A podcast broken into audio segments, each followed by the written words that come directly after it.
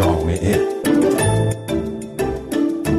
سلام به مجله جامعه رادیو فردا. خوش آمدید. من فهیم خزر هیدری هستم. همه گیر شدن ویروس کرونا و قرنطینه و ماندن در خانه ها و محدودیت ها در شهر و خیابان و منع رفت آمد و همه اینها در یک سال گذشته همه من را کلافه کرده نه؟ سخت است که بخواهی بروی بیرون از خانه و نتوانی. ناراحت کننده است که مدام محدود بشوی. برای انجام هر کار ساده هزار صد و محدودیت و نگرانی در برابرت باشد. سخت است. حتی اگر بدانی که این وضعیت همیشگی نیست موقتی است. برای شهروندان دارای معلولیت اما این حتی وجود ندارد. برای این گروه از شهروندان هر روز بیرون رفتن از خانه و انجام دادن ساده ترین کارها با هزار مانع روبروست. موانعی که به خاطر موقعیت و نیاز ویژه آنها سر راهشان قرار نگرفته به خاطر مناسب سازی نشدن محیط با نیازهای آنها هر روز سفت و سخت و پابرجا سر راه زندگی روزمره آنها سبز می شوند. معاون اداری و مالی و مدیریت منابع وزارت علوم ایران از تجربه که همه ما در دوران کرونا داشتیم استفاده کرده و می‌گوید دانشجویان دارای معلولیت همیشه در این قرنطینه هستند. و قرنطینه دشوارتری را هم تجربه می کنند.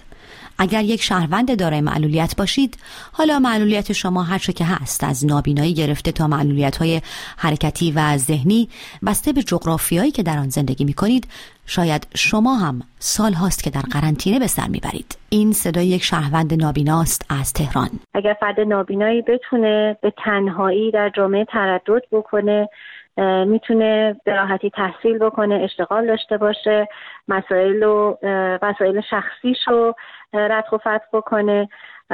ولی در کشوری که ما داریم درش زندگی می‌کنیم این موضوع خیلی بهش اهمیت داده نمیشه و یا اگر اهمیت داده میشه فقط به شکل سمبولیکه.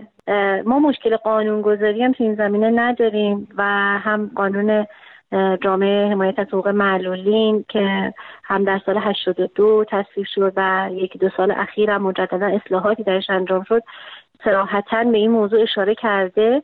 ولی در عمل افرادی که میان این امور رو انجام میدن به عهده می‌گیرن افراد متخصصی نیستن.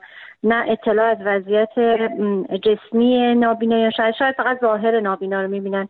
اینکه یک فرد نابینا به چه یا معلول فرقی نداره افراد دیگه. به چه شکلی رفت آمد می‌کنه خیلی این رو اطلاع ندارن ظاهرا قانون کافی نیست. در ایران قانون پارکینگ ویژه برای افراد دارای معلولیت در نزدیکترین محل به ورودی ساختمان ها در نظر گرفته شده. اما هنوز در بیشتر مکانها و معابر عمومی و حتی در دانشگاه ها خبری از اجرای این قانون نیست. نه فقط پارکینگ که آسانسورهای مناسب سازی شده برای افراد دارای معلولیت خیلی جاها وجود ندارد.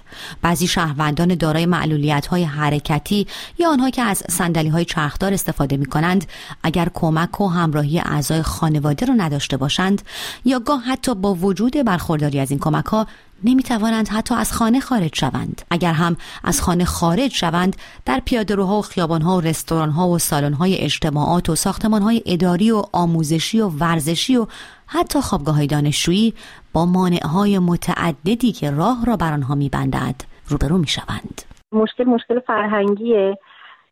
چرا که وقتی می‌خوان حقی حقوقی رو به یه فرد معلول توی ایران بدن اعطا بکنن شاید از روی دلسوزی ترحم که حالا این هم گناه داره باید رفت آمد بکنه. حالا محیط آماده بکنیم که بتونه بره بیاد. و تا زمانی هم که نگاه مسئولین ما نگاه عالمانه و نگاه از این دریچه نباشه که این حق مسلم و اولیه هر معلولی هستش که همچون افراد دیگه جامعه به راحتی تو حتی اگر توی اون جامعه ما یه معلول داشته باشیم اون یک نفر حق, حق زندگی داره. فکر نکنیم که می‌خوایم لطفی بکنیم در حقش یعنی از این نگاه نگاه نکنن مسائل حل میشه من فکر می‌کنم. سازمان بهزیستی می‌گوید تنها حدود سی درصد از ساختمان های شهر تهران برای شهروندان دارای معلولیت مناسب سازی شده. در پروژه های ساخت و ساز مترو ناوگان حمل و نقل عمومی هم گویی به کلی فراموش شده که به گفته همایون هاشمی نماینده میان دو آب در مجلس ده میلیون شهروند دارای معلولیت در ایران وجود دارد که چهار میلیون نفر آنها دچار معلولیت شدید و خیلی شدیدند. اینها اما همه موانع شهری و فیزیکی است. شهروندان دارای معلولیت آسیب های بیشتری هم در ایران می‌بینند. آسیب هایی که شاید بتوان آنها را در دسته آسیب های فرهنگی قرار داد. مژگان کاهن روانشناس.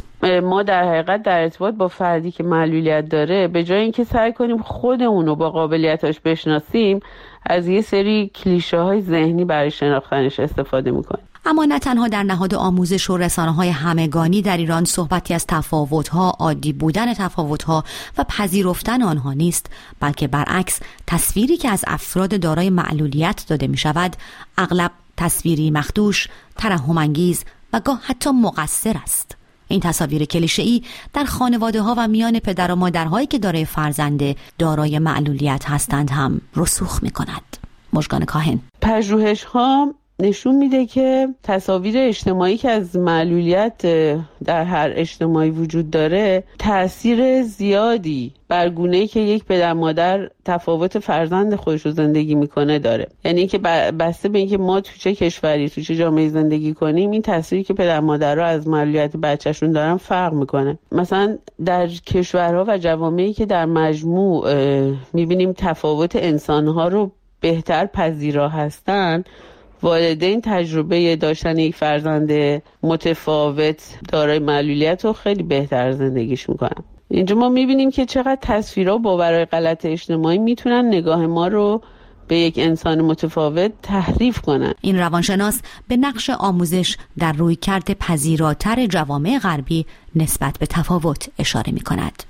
یه نکته بسیار مثبتی که من فکر کنم تو کشورهای غربی وجود داره اینه که سعی می‌کنن تو مدارس یعنی تو همه مدارس منظورمه از کودکی به همه بچه ها اینو آموزش بدن که در مقابل تفاوت های انسانی پذیرا باشن و به این شکل سعی می‌کنن تصویرهای اجتماعی و کلیشه هایی که از مثلا معلولین و یا سایر گروه های اجتماعی متفاوت وجود داره رو از بین ببرن یا حداقل کاهشش بدن. رایج بودن کلمات آزاردهنده و دارای بار منفی مثل عقب مانده یا عقب افتاده خطاب به بعضی شهروندان دارای معلولیت مخصوصا آنها که دارای معلولیت های ذهنی هستند از جمله نمودهای فقدان آموزش درست درباره تفاوت‌ها در یک جامعه است. بزرگترین درسی که روانشناسی به ما میده اینه که همه ما آدما منحصر به فردیم و احتیاج داریم که دیگری از یه دریچه جدید و نه با مقایسه با دیگران به همون نگاه کنه. شما حتی این لغت عقب مونده رو اگه بهش دقت بکنین اولین تدایی که در تو ذهن من داشتم بهش فکر می‌کردم ایجاد می‌کنه اینه که فرد از بقیه عقب مونده. وقتی میگیم عقب مانده هم چیزی من تو ذهنم تدایی می‌کنه. یعنی حتی توی این اصطلاح بسیار رایجم گویی مقایسه وجود داره. آدم دلش می‌خواد بپرسه از کی عقب مونده. دکتر ترانه پرتوی روان درمانگر با تاکید بر فقدان آموزش در این زمینه از شهروندان دارای معلولیت و خانواده های آنها می‌خواهد که خودشان سفیر آگاهی بخشی درباره تفاوت های خودشان باشند. خیلی وقتا افراد اطلاعات کافی رو راجع به این قضایان ندارن. به جای اینکه فاصله بگیرین قهر کنید روابطتون رو کم کنید می‌تونین خودتون رو به عنوان یک سفیر افزایش آگاهی در رابطه با معلولیت. حالا که این قضیه برای شما یا خانواده شما پیش اومده شما می‌تونید یک سفیر باشید برای اینکه این آگاهی رو توی جامعه ارتقا بدین. بنابراین به جای اینکه فاصله بگیرین از افرادی که این نوع اظهار نظرها رو می‌کنن سعی کنید بهشون آموزش بدین. یکی از مهمترین فاکتورهای تعریف جهانی معلولیت محیط زندگی فرد است. فاکتوری که سبب شده در کشورهای پیشرفته جهان بیش از شهروندان دارای معلولیت بر شهر و خیابان و فرهنگ و باورهای دارای معلولیت تأکید شود. مرسی که این هفته هم با من فهیمه خزر هیدری همراه بودید. خدا نگهدار.